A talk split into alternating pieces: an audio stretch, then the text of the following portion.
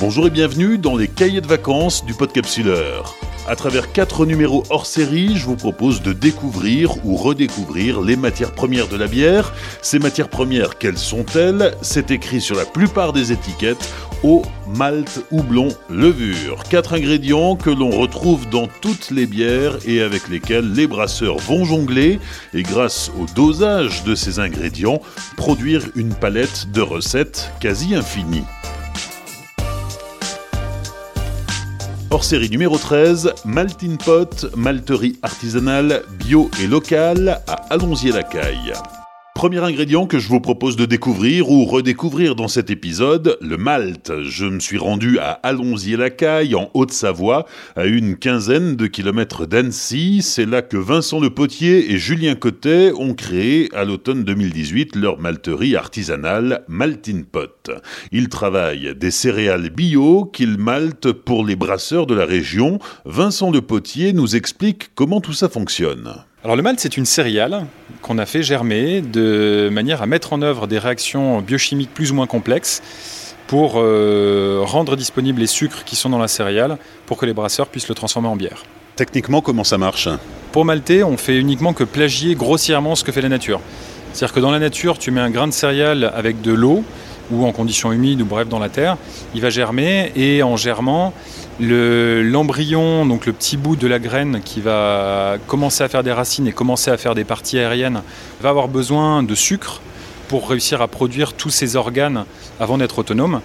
Donc quand je dis qu'on le plagie, c'est qu'on le met dans l'eau, ensuite on lui amène de l'air, puis on le laisse pendant 7 jours relativement peinard, de manière à ce que l'embryon synthétise les enzymes qui soient présentes autour de l'amidon et qui rendent l'amidon disponible pour qu'ensuite le brasseur le mette dans la flotte, fasse ses paliers de température pour dégrader cet amidon en sucre fermentescible, donc pour les levures qui vont faire de l'alcool et du gaz, ou en sucre non fermentescible qui vont donner du corps à de la bière. Si on synthétise tout ça, je prends une graine, je la mets dans la terre, je l'arrose, elle est au soleil et elle va germer, elle va pousser. Et dans quelques mois, j'aurai un épi. C'est un peu ce même procédé qu'on retrouve dans le, dans le maltage. Exactement. Sauf que ce que nous, en malterie, on veut, c'est qu'on arrête la réaction de, germination juste avant que le germe, donc la partie vivante du grain, ne commence à consommer l'amidon. Il faut surtout pas que l'amidon soit consommé de manière à ce qu'il y en ait le plus possible qui soit disponible pour le brasseur, parce que sinon lui il perd du rendement brassicole, il perd du rendement en alcool. Comment est-ce qu'on arrête euh, cette germination? On tue le germe. Et pour le tuer, on le sèche. Donc on, le passe, de l'étape de germination à l'étape de touraillage. Le touraillage étant entre le, séchage et la cuisson. Donc on va passer le grain de 42% d'humidité à 4% euh, d'humidité en une petite journée et c'est le fait de le cuire finalement euh, qui va arrêter sa croissance et qui va le tuer. Vincent, tu nous reçois ici à Allonzier-la-Caille, en Haute-Savoie, chez Maltin Pot, une jeune malterie qui a trois ans d'existence. On se trouve ici face à d'énormes cuves, des, baignoires qui seraient très bien pour ma carrure. Et c'est là qu'a lieu ce, process de, de, germination. Comment ça fonctionne? Toi, malteur, tu achètes tes céréales aux agriculteurs et ensuite? Alors nous, malteurs, on achète de la céréale à une coopérative qui s'appelle Jura Mont Blanc en l'occurrence principalement. Et ensuite, on la met dans des bacs, donc les, grosses baignoires. On va mettre entre 5 et 6 tonnes de grains euh, dans la baignoire. On va lui amener de l'eau. On va immerger complètement le, grain pendant une douzaine d'heures. On va enlever l'eau, amener un petit peu d'air, remettre de l'eau, puis renlever l'eau, etc. Enfin, pendant 24 à 48 heures, on va alterner ces périodes dites de sous-eau et de sous-air. Et ensuite, on va laisser germer le grain en lui amenant simplement de l'air via des, de la ventilation et des clims, de manière à, maîtriser le, flux d'air entrant et les températures, et en retournant le grain régulièrement, puisque quand il commence à germer, il fait des petites racines, et si on ne brasse pas euh, le grain pendant sa germination, les racines s'enchevêtrent, ça forme des mottes, et les brasseurs sont pas contents quand ils reçoivent ça. Donc on remplit la baignoire, le grain est complètement sous l'eau, oui. on vide la baignoire, on la remplit, on met de l'eau chaude, de l'eau froide? Euh, On met de l'eau à température, euh, nous on utilise de l'eau à 18 degrés. on a une grosse citerne d'eau dans laquelle on a un thermoplongeur et puis on préchauffe l'eau de trempe. Et ensuite, le, process met combien de temps à se mettre en œuvre? Euh, Quand démarre la germination? Alors, l'embryon commence à se développer, commence vraiment à se réveiller à partir du moment où on lui amène de l'eau la première fois. D'où le fait qu'on ait besoin d'alterner des périodes où il est immergé sous eau et émergé sous air, euh, puisque quand il se développe, il a besoin de respirer. Et si on le laisse sous l'eau, on le noie. Et si on le noie, il n'est pas content, donc bah, le grain est de mauvaise qualité, le, malt est de mauvaise qualité. Donc cette période-là va durer euh, entre 24 et 48 heures. Après, on a entre 4, 5, 6, 7 jours de germination, où là on amène juste de l'air, pareil, entre 16 et 20 degrés. La durée, en fait, va dépendre de la variété, de grains, de l'espèce, euh, enfin si on a du, blé, de l'orge, de l'avoine, du seigle, du triticale, du sarrasin, enfin un petit peu tout ce qu'on veut, et puis de la recette qu'on veut faire, puisqu'entre un malt pilsen et un malt munich, il n'y a pas les mêmes temps de germination, il n'y a pas les mêmes températures de germination, enfin voilà, ça se passe différemment. Une fois que la germination est terminée. Donc on, nous on suit tous les jours, on fait des mesures d'hygrométrie, donc on a un dessiccateur pour mesurer l'humidité du grain, on regarde la longueur, de la, la longueur du germe, la longueur des radicelles, enfin on, on suit le process et une fois qu'on se dit bah voilà c'est bon, on en est au stade dont on a besoin pour faire le malt qu'on veut faire, et bien là on l'aspire donc avec notre gros aspirateur qui est la suze à grains qu'on alimente à la pelle à neige, ça fait les bras, et on le passe en touraille, donc la touraille étant le séchoir, où là il va passer euh, une vingtaine d'heures pour un malt pilsen, donc sécher pas forcément trop rapidement, mais surtout pas forcément trop chaud. Ça fait beaucoup d'approximations, mais bon voilà. Ou alors une trentaine d'heures pour un malt munich qui va être séché beaucoup plus chaud, ou des maltes type cristal, ou en fonction de la recette. Euh, plus on veut le chauffer, le, sécher chaud, plus on va avoir des EBC, plus on veut changer les goûts, plus ça va durer longtemps en touraille, chez nous. Pilsen, Munich, Cristal, c'est pas des variétés de grains, c'est déjà le malteur qui compose la recette du brasseur. C'est ça, c'est presque le malteur qui répond à la demande du brasseur qui a besoin des différents maltes pour faire sa bière. L'enjeu en malterie, au niveau de la germination, c'est que, comme on l'a dit, l'objectif du maltage, c'est de rendre disponible l'amidon pour faire des sucres. Fermenté-cible pour faire de l'alcool et du gaz, non fermenté-cible pour donner du corps à la bière. Pour transformer cet amidon, on a besoin d'enzymes. L'enzyme étant synthétisée, produit, donc les petits ciseaux qui vont casser l'amidon, tout au long de la germination du grain. Mais plus le grain germe longtemps, plus il y a d'enzymes, mais plus on a aussi de risques de voir apparaître des faux goûts, donc des goûts de carton, des goûts de chou dans la bière.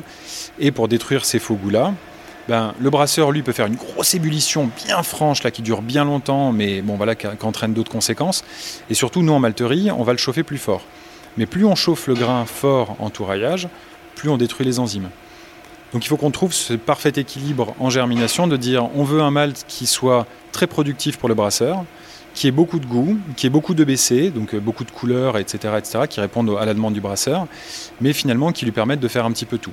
Donc c'est pour ça que ben, on va utiliser le même grain et que ce même grain, on va en faire plusieurs recettes différentes qui vont nous permettre de produire des maltes de base, riches en sucre, riches en activité enzymatique, qui vont donner plein d'alcool, et puis des maltes plus élaborés, euh, voire torréfiés, donc euh, là on, va encore rajouter de la couleur, qui eux apporteront uniquement de la couleur ou uniquement du goût ou, d'autres spécificités.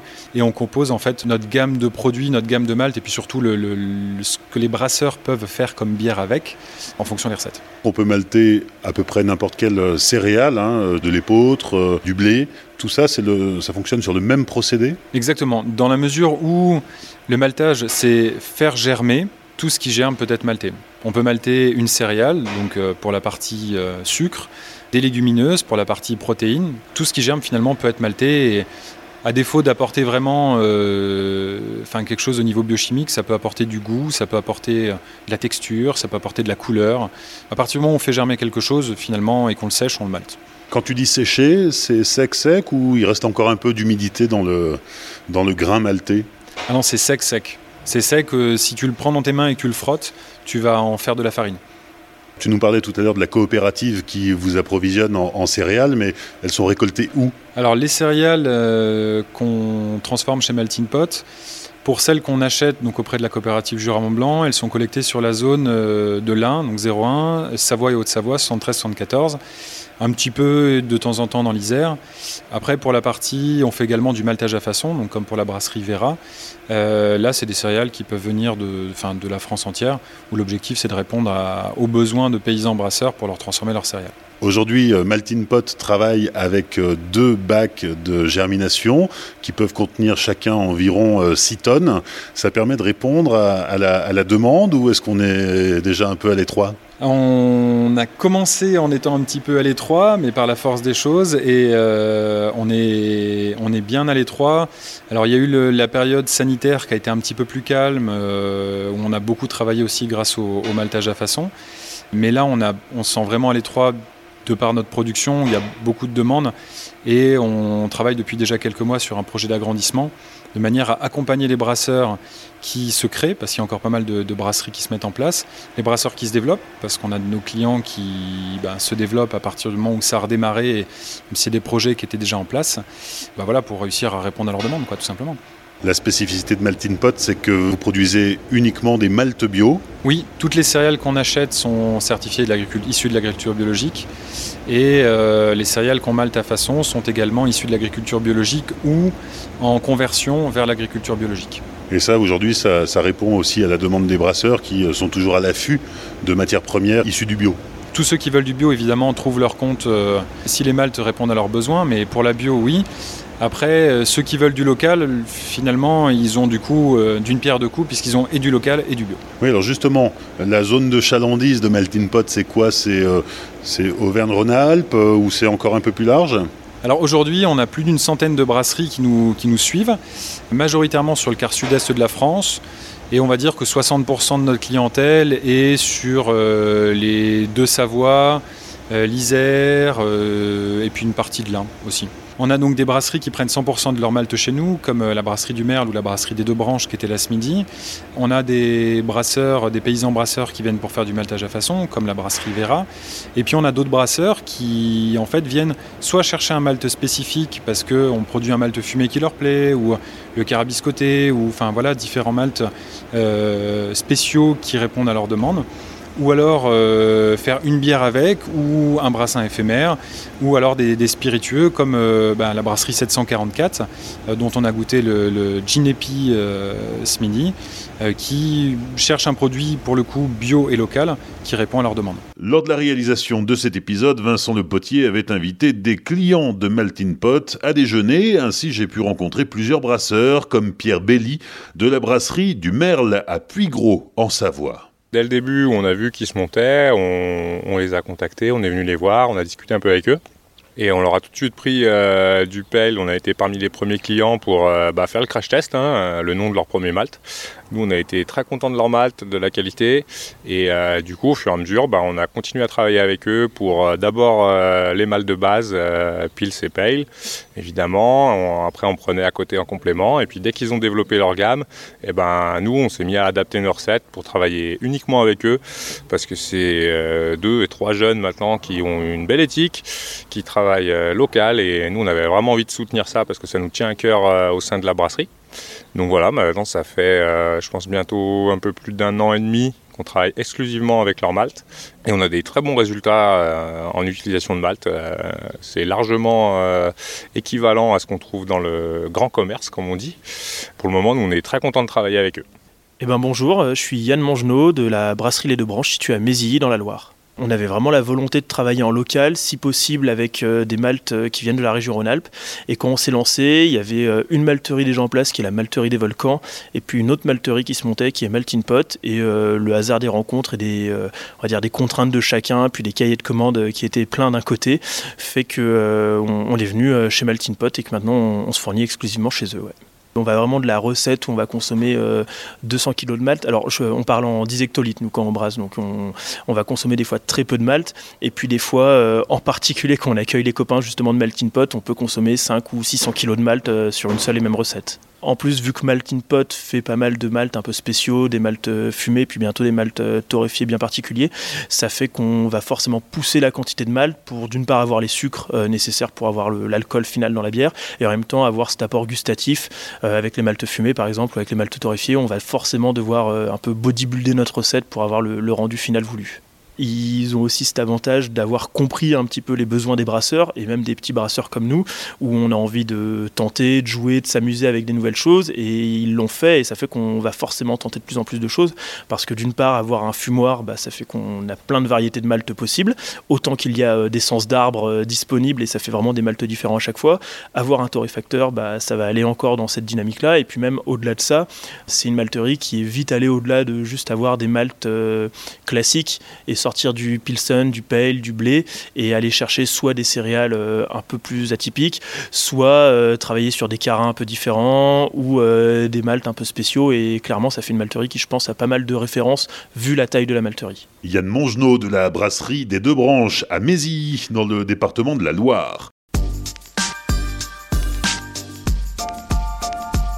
En créant Maltine Pot, Vincent Le Potier et Julien Cotet avaient pour idée de départ de proposer aux paysans locaux et aux brasseurs locaux un outil de transformation bio et local. À partir de là, les deux malteurs ont développé leur propre catalogue de malte. Vincent Le Potier. On essaye de coller à des grands noms ou en tout cas des, des, types de produits euh, que les brasseurs cherchent, auxquels ils ont besoin de pouvoir s'identifier pour faire le parallèle, puisqu'on produit un malt qui est un peu différent de ce qu'ils ont l'habitude de travailler, donc autant pas trop changer les noms.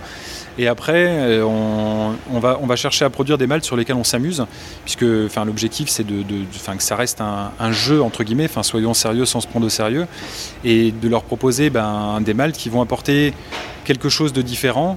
Ou là, bon, pour les noms, par contre, euh, voilà, faut, qu'on se fasse des kiffs, quoi. Donc, on a voulu faire un Blénix sa mère, mais ça n'a pas été trop approuvé par le comité euh, de R&D ou marketing, ou je sais pas comment on peut dire au niveau des noms. Donc, on est deux. Donc, on a fait la gamme des Baby Love avec euh, le Sweet Baby Love, le Sugar Baby Love et le, le dernier de la gamme qu'on pourra produire dès qu'on aura le temps. Toute blague mise à part, non, voilà. L'idée, c'est que nous, on brasse aussi un petit peu à notre modeste mesure. On fait des, brassins collaboratifs avec des brasseurs. On échange vraiment et on, est demandeur auprès des brasseurs d'avoir un retour sur nos maltes. Et on goûte de manière professionnelle et avec modération, bien sûr, les, brassins qu'ils produisent avec nos maltes. Et on veut vraiment leur proposer quelque chose qui leur apporte un plus. S'ils veulent un malt euh, régulier, standard, qui soit toujours 100% le même, qui produise euh, précisément X quantité d'alcool avec machin, etc., blablabla, ah là les indus sauront vraiment faire quelque chose où aujourd'hui on n'est pas en mesure de faire ça, puis c'est pas forcément ce qu'on cherche à faire. Mais par contre, s'ils veulent un malt, un produit artisanal, au même titre que leur clientèle vient chez eux, parce qu'ils veulent une bière qui est différente d'une lèvre, d'une pelle forte ou de, de bières qui sont euh, plus standards dans la mesure où on peut dire ça, ben voilà, là on va pouvoir commencer à discuter, s'entendre, leur proposer des choses qui sortent peut-être un peu parfois des sentiers battus, qui sont à travailler un petit peu différemment, mais euh, bah, dans la mesure où ils reviennent, on se dit qu'ils sont contents et puis que c'est ce qu'ils cherchent et qu'on répond à leurs demandes. Typiquement, les, maltes dont tu nous parlais, qui ont été euh, créés ici, si on peut dire, quelles sont leurs euh, spécificités? Alors la spécificité des maltes que nous va produire, alors déjà la variété d'orge qui est importante parce que c'est quand même la matière première de base qui n'est pas forcément la même variété qui est utilisée par les malteurs industriels. Nous, on travaille majoritairement des variétés dites de sirop d'hiver, semées à l'automne ou en hiver, et qui sont différentes des variétés dites de deux rangs de printemps, travaillées classiquement par les industriels, et qui contiennent moins d'amidon, donc euh, potentiellement moins de rendement brassicole. Dans nos départements, on produit plutôt ces variétés-là parce qu'elles sont plus adaptées aux contraintes pédoclimatiques, donc euh, tout simplement à ce qu'on peut trouver ici euh, comme condition pour les faire grandir. Elles produisent bien pour les agriculteurs, donc ça c'est un critère de choix aussi. Et derrière, ben, nous en malterie, on va les travailler euh, d'une certaine façon et elles vont apporter euh, une typicité, euh, des goûts différents aussi aux brasseurs ça reste une matière première vivante et qui s'imprègne de son environnement. Et ça, je pense que dans les maltes qu'on propose aujourd'hui, quelque part, ça se ressent, puisqu'il y a un goût différent entre nos maltes, entre les, maltes qu'on peut trouver en artisanal dans d'autres malteries artisanales, les maltes industrielles. Puis voilà, après, il faut que les brasseurs composent. Il y a deux familles de maltes dont on n'a pas parlé mm, parce qu'ils sortent un peu du circuit euh, conventionnel. Ça va être les maltes fumées et les maltes torréfiées. Donc on peut soit rester à l'étape du touraillage, qui permet donc de faire des maltes de base euh, avec des couleurs qui soient relativement faibles et plus ou moins d'activité enzymatique, ou on peut, avant l'étape de séchage et de cuisson, donc le touraillage, les passer dans un torréfacteur, la torréfaction étant grossièrement schématisée avec une bétonnière, avec des brûleurs gaz en dessous de la bétonnière qui va chauffer la tôle, et le malt étant sur la tôle, ben, va sécher, va caraméliser et ça va lui apporter d'autres goûts, d'autres couleurs. Donc ça, on peut le faire avant le, touraillage ou après le touraillage. Et euh, bah, la torréfaction va permettre de faire des maltes plus foncés, donc pour produire des bières ambrées, des bières brunes, des stouts, enfin voilà, on va, on va vraiment monter en puissance au niveau de la couleur. Et euh, la possibilité aussi de fumer du grain. Le malt fumé, en fait, on prend un malt qui est sec et euh, en le mettant dans le fumoir, ben, en fonction de l'essence de, de bois ou même des végétaux qu'on va utiliser pour le fumer, on va apporter d'autres goûts, d'autres saveurs, enfin vraiment développer une palette aromatique différente. Et selon qu'on utilise bah, du bois de hêtre, euh, du bois de chêne, du genévrier ou différentes choses, ça va apporter certaines propriétés à la bière. Et le maltage à façon, alors dans tout ça, qu'est-ce que ça représente dans le global de l'activité? Pour nous, aujourd'hui, on va dire que ça représente peut-être un tiers de notre production un tiers, un quart, enfin c'est selon. C'est vrai que l'année, donc nous on a démarré la production il y a maintenant, euh, il y a maintenant deux ans. Euh, la société existe depuis presque trois ans et on a fait une année de production de démarrage donc qui a été un peu, un peu particulière. Avant d'attaquer une année qui a été un peu particulière parce que on a eu une super pandémie et puis une deuxième année qui a été un petit peu perturbée par aussi euh, par ce contexte-là. Donc finalement on est, on est encore en train un peu de chercher nos repères et, le maltage à façon a vraiment, euh, a vraiment permis de, de, continuer la production, de répondre à cette demande qui nous impressionne en fait. Ne s'attendait pas à ce qu'il y ait autant de gens qui veulent faire malter de la céréale, qui soient producteurs ou qui réussissent à, trouver un producteur à côté de chez eux et nous demandent juste une prestation de service. Donc ça nous a bien arrangé.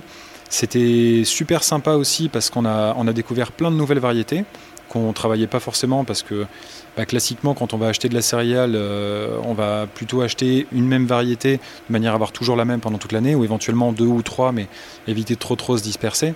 Et on a, on a beaucoup, beaucoup appris grâce au maltage à façon.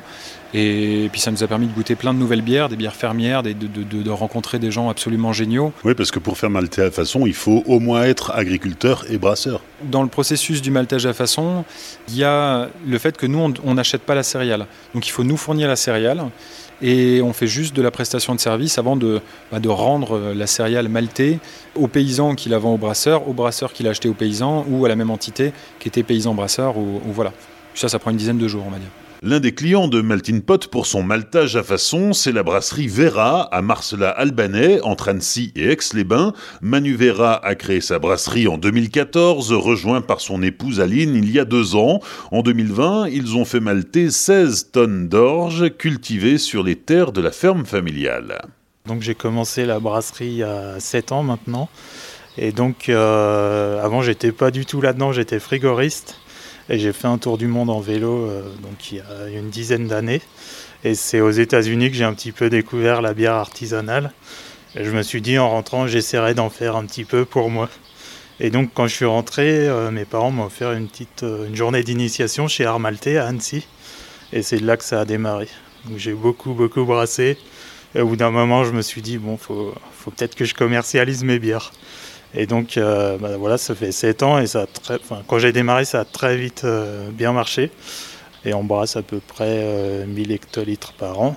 Tu es installé sur la ferme familiale, dans un petit hangar euh, dont tu as poussé les murs, un ancien garage, hein, euh, où aujourd'hui tu as ta salle de brassage, euh, ton alambic, puisque tu distilles, alors tu vas nous en parler, mais ce qui est intéressant, c'est que tu as donné du sens à tout ça en demandant à, ton frangin, à tes parents, de se mettre à la production d'orge pour pouvoir brasser, et donc on se retrouve face à une, bière qui utilise les, les ingrédients du cru. Ouais, c'est ça, donc en fait quand j'ai démarré à faire de la bière, j'ai trouvé ça magique déjà d'arriver à faire ma bière moi-même, arriver à faire ma bière avec mon orge.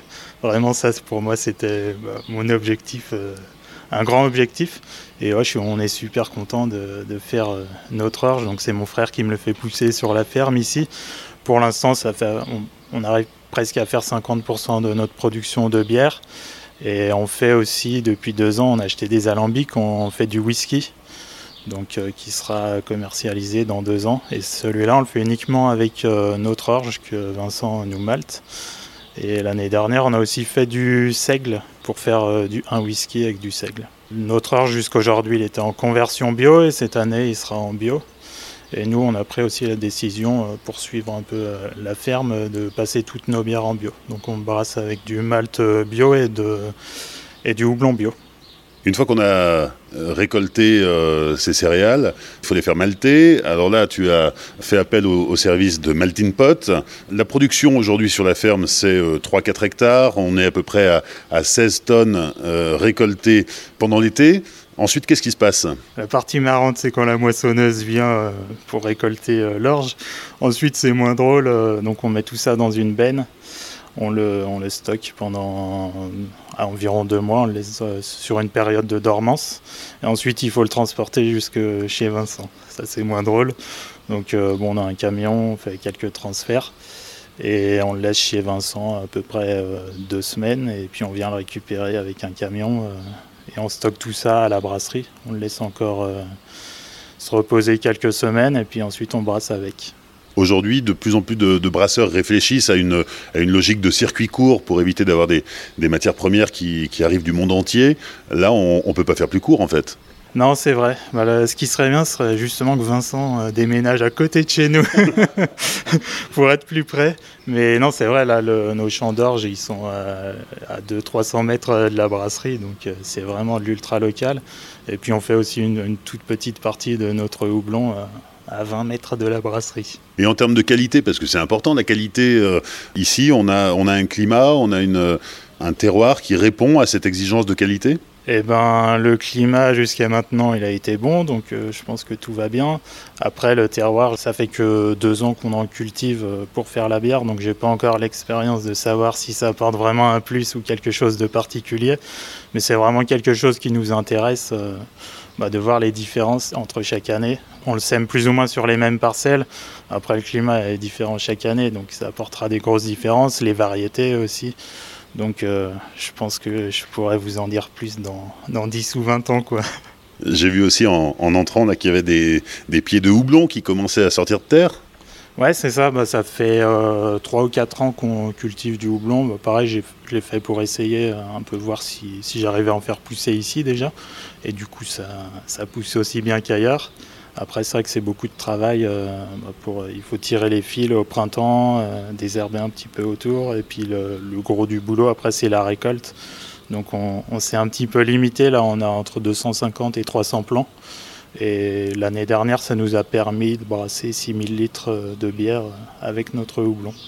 L'an dernier, sur la ferme, vous avez aussi récolté 4 euh, tonnes de seigle que là aussi il faut faire euh, malter, euh, mais c'est plus pour la bière, là c'est pour le, pour le whisky. Ouais, c'est ça. Du coup, euh, en fait, c'était une idée de mon frère qui avait envie de diversifier, qui nous a semé du seigle. Moi, j'ai tout de suite dit oui parce que j'ai pensé, j'aime bien les whiskies avec du seigle. Donc, je me suis dit, je vais tester ça. donc, on a récolté 4 tonnes, malté chez Vincent. Et là, on, est, on a commencé à le brasser et le distiller. Euh, c'est en cours en ce moment. Du coup, avec le seigle, on a dû s'adapter au niveau du brassage parce que c'est pas facile euh, à brasser et surtout filtrer. Euh, donc à la base, je voulais faire un 100% seigle. J'ai un peu revu ma copie et là, maintenant, on est sur 50% orge et 50% seigle. Et donc, euh, bah, je m'adapte avec des, balles de riz et tout pour réussir à filtrer tout ça. Mais je pense que le résultat va vraiment être sympa. J'adore euh, le goût que, que, donne le seigle. Je trouve que c'est légèrement épicé et tout. Et dans le whisky, ça va être sympa. Et puis à l'avenir, je pense que je referai peut-être sur la bière aussi. D'autres clients de Maltin Pot produisent aussi des spiritueux, comme la brasserie 744 à Latour, qui distille le gin épi, un gin au génépi que nous avions pu déguster lors de l'enregistrement de cet épisode. Avec la nouvelle moisson, Maltin Pot s'apprête à débuter sa troisième année d'activité. La malterie produit actuellement entre 4 et 500 tonnes de malt à l'année grâce à un approvisionnement continu, mais Vincent Le Potier vise encore plus haut. Dans la mesure où la céréale est moissonnée sur une période pour la prendre très large, on va dire sur euh, deux mois dans l'année, on, va moissonner et, récolter bah, toutes les céréales dont on va avoir besoin pour les 12 mois suivants. Le choix qu'on a fait, ça a été de ne pas s'équiper en installation coûteuse et euh, technologiquement aussi et techniquement euh, hyper, euh, hyper pour stocker cette céréale. Donc en fait, on fait appel au service d'un organisme stocker qui lui est capable et sait stocker la céréale correctement et va nous livrer bah, selon nos besoins. On a deux petits silos, chaque silo contient de l'eau, donc on a quatre lots. Quand on a un camion qui vient, on, fait venir 5 lots d'un coup, donc 4 bébés dans des silos, pour reprendre l'image de la baignoire. Et un bébé dans la baignoire directement et les 4 autres dans les silos. Puis après, voilà, on fait tourner. Un lot, c'est 6 tonnes Un lot, c'est entre 5 et 6 tonnes, ouais. Entre 80 et 85% de rendement. Donc, grossièrement, 5 tonnes d'orge, ça va donner 4 tonnes, 4 tonnes 4 de malt. Il faut 25 kg de malt pour faire 100 euh, litres de bière. Donc après, je vous laisse faire le calcul, mais en tout cas, nous, on expédie en palette de 800 kg et en moyenne, sur une palette de 800 kg, il y a à peu près 4000 litres de bière. Ça représente quel volume de céréales maltées à l'année? Euh, On produit, nous, entre 4 et 500 tonnes de malt à l'année, donc euh, on est entre 600 et 700 tonnes de céréales au jour d'aujourd'hui. Et demain, euh, demain, on va avoir besoin de presque 2000 tonnes de céréales en comptant le maltage à façon dans ces céréales-là, donc donc c'est chouette. C'est chouette parce que ça fait. moi, j'ai commencé à bosser sur le projet fin 2017 en travaillant vraiment la partie appro. Et là, pour la, on va attaquer notre troisième année, euh, vraiment euh, sur la moisson, la collecte 2021 et, et, la COP avec laquelle on a, vraiment un partenariat étroit, nous garantit, alors sauf catastrophe climatique majeure bien entendu, mais d'avoir 100% des céréales qui sont originaires des Deux-Savoie et de l'Ain. Donc là, on a toutes nos céréales qu'on achète, donc hors maltage à façon, qui vont avoir fait une centaine de kilomètres pour venir à la malterie. Et ça, ça a vraiment du sens. Tu nous expliquais qu'à chaque lot maltais, il y avait toujours un peu de perte je ne sais pas si on peut vraiment appeler ça une perte, mais effectivement, enfin, la notion de rendement, de manière définie, quelque chose qui se passe. Entre les 5 tonnes et les 4 tonnes 4 qu'on va avoir, bah, les 600 kilos, on a une part d'eau, parce qu'en fait, on part d'un grain qui est à 13% d'humidité, qui va devenir à 4% d'humidité, donc il a perdu de la flotte à un moment donné. Et on a aussi une part de ben, un petit peu d'enveloppe, toutes les petites racines qui vont, qui vont se développer, donc les radicelles qui sont sèches après, qui vont être éliminées. Et donc des petits euh, déchets, bon, c'est pas forcément très sympa, mais en tout cas des coproduits qui seront eux valorisés en alimentation animale puisqu'ils sont très riches en pas mal de choses, en protéines, en cellulose, qu'on peut vraiment valoriser pour donner de la bouffe à des bêtes, pour bah, reproduire quelque chose avec, que ce soit de la viande, du lait, euh, du poil, euh, enfin un peu tout ce qu'on veut en le donnant les animaux. Quoi. Donc ici, tout se transforme et rien ne se perd? Oui, tout, se transforme et rien ne se perd. Si, on perd quelque chose, c'est qu'on a perdu aussi un peu, même s'il faut s'amuser, ça reste un business, donc euh, ce qu'on peut éviter de le perdre, on va quand même essayer d'éviter de le perdre. Dans l'idée de fonctionner, euh, enfin, le, fameux cercle vertueux, oui, tout ce qu'on peut valoriser, on le valorise. Tout ce qui a été produit à un moment donné a été produit, donc il faut qu'on l'exploite au maximum pour pas qu'il soit produit pour rien. Donc une céréale qui a été produite, nous on va lui amener de l'eau, déjà qu'on envoie beaucoup beaucoup d'eau à la station d'épuration qui n'est pas forcément mécontente parce que ça va diluer beaucoup de choses. Mais derrière, il faut qu'on en fasse le maximum pour. Ben, comme tu disais, hein, on jette le, c'est une grosse baignoire, on va jeter, le, jeter l'eau, de l'eau du bain, on garde le bébé. Et ce bébé-là, ben, faut, qu'on, faut qu'on lui donne tout ce qu'il peut pour que ça devienne euh, quelqu'un de bien et, que, et puis qu'il réussisse à faire quelque chose de bien de sa vie. La vie étant sa bière et, et nous, on existe euh, grâce aux agriculteurs qui ben, produisent le bébé et grâce aux brasseurs qui lui donnent un boulot. Je ne sais pas si l'image est correcte, mais bon on va rester là-dessus. Vincent, comment est assuré le, suivi qualité? C'est-à-dire, une fois que vous avez produit, euh, comment est-ce qu'avant de, vendre au brasseur, on s'assure que tout va bien? Avant de vendre au brasseur, effectivement, et pendant la production, on va suivre toute la croissance du grain, donc ça commence bah, dès, la, moisson où le, la COP nous donne une fiche de qualité du grain, qu'on sait que ce qu'on rentre bah, va germer correctement. Nous, on reteste la germination.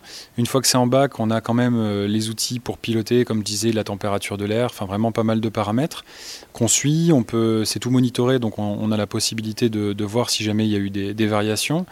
On a une petite partie labo euh, à la malterie où on a donc des outils pour euh, bah, suivre l'humidité, les, longueurs de, de de radicelle. On croque aussi, hein, parce qu'il faut, il faut, il faut savoir se faire confiance. Et puis, mine de rien, au fur et à mesure, on arrive à savoir quand on croque dans un grain que si on se pète une dent, c'est qu'il est trop dur et que s'il fond sous la langue, bah, c'est qu'il est vachement mou et, plutôt bien désagrégé. Non, blague à part, euh, le fait de croquer le grain tous les jours bah, permet quand même de sentir des petites variations et, et voir où en est le process, de le sentir. En fonction de l'odeur, on, sait si ça dérive vers quelque chose d'un petit peu plus acide ou pas, si le, si, le grain chauffe, enfin voilà. Et après, le, malt, quand il est produit, ben, encore une fois, de le croquer et de, ça permet de sentir sa friabilité, donc de, voir si, euh, bah, s'il est de bonne qualité ou pas. Et nous, les tests qu'on va faire euh, post-maltage sur le grain, alors c'est soit en brasserie, donc à nos modestes mesures, ou alors en le brassant ou en échange avec les brasseurs, et en malterie, euh, ça va être des tests de, d'EBC, donc l'indice EBC qui permet de, voir la, couleur, de détecter des faux goûts, de tester le pH. Et on fait également régulièrement des tests avec des organismes indépendants parce que en interne, on peut faire un peu tout ce qu'on veut et puis le dire, euh, c'est jamais que notre bonne foi qui l'atteste, mais on, on, fait régulièrement des tests donc auprès de l'IFBM notamment qui nous apporte des analyses euh, certifiées pour définir et puis poser euh, tous les critères de qualité sur le malt. Et ça, ces fiches d'analyse, on est en mesure de les communiquer aux brasseurs pour euh, répondre à certaines de leurs interrogations et puis les accompagner sur la façon de brasser nos maltes.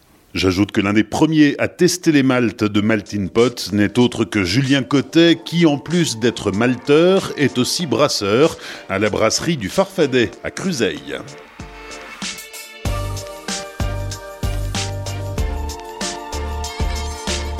Merci à Vincent Le Potier et Julien Cotet de Maltin Pot pour leur accueil lors de l'enregistrement de cet épisode. Merci aux différents brasseurs qui ont apporté leur témoignage. Pierre Belli de la brasserie du Merle, Yann Mongenot de la brasserie des Deux Branches et Manu Vera de la brasserie distillerie Vera. Cet épisode a été produit en partenariat avec Maltin Pot que je remercie pour son soutien. Sur les réseaux sociaux du Podcapsuleur, vous pourrez découvrir en images les dessous du maltage. Rendez-vous sur Facebook, Twitter et Instagram.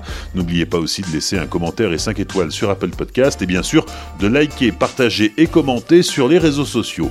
Dans 15 jours, nouvel épisode des cahiers de vacances du Podcapsuleur. Nous irons en Alsace à nous intéresser au houblon, autre ingrédient indispensable dans la composition de la bière. D'ici là, souvenez-vous, l'abus d'alcool est dangereux pour la santé, alors savourez mais sans forcer.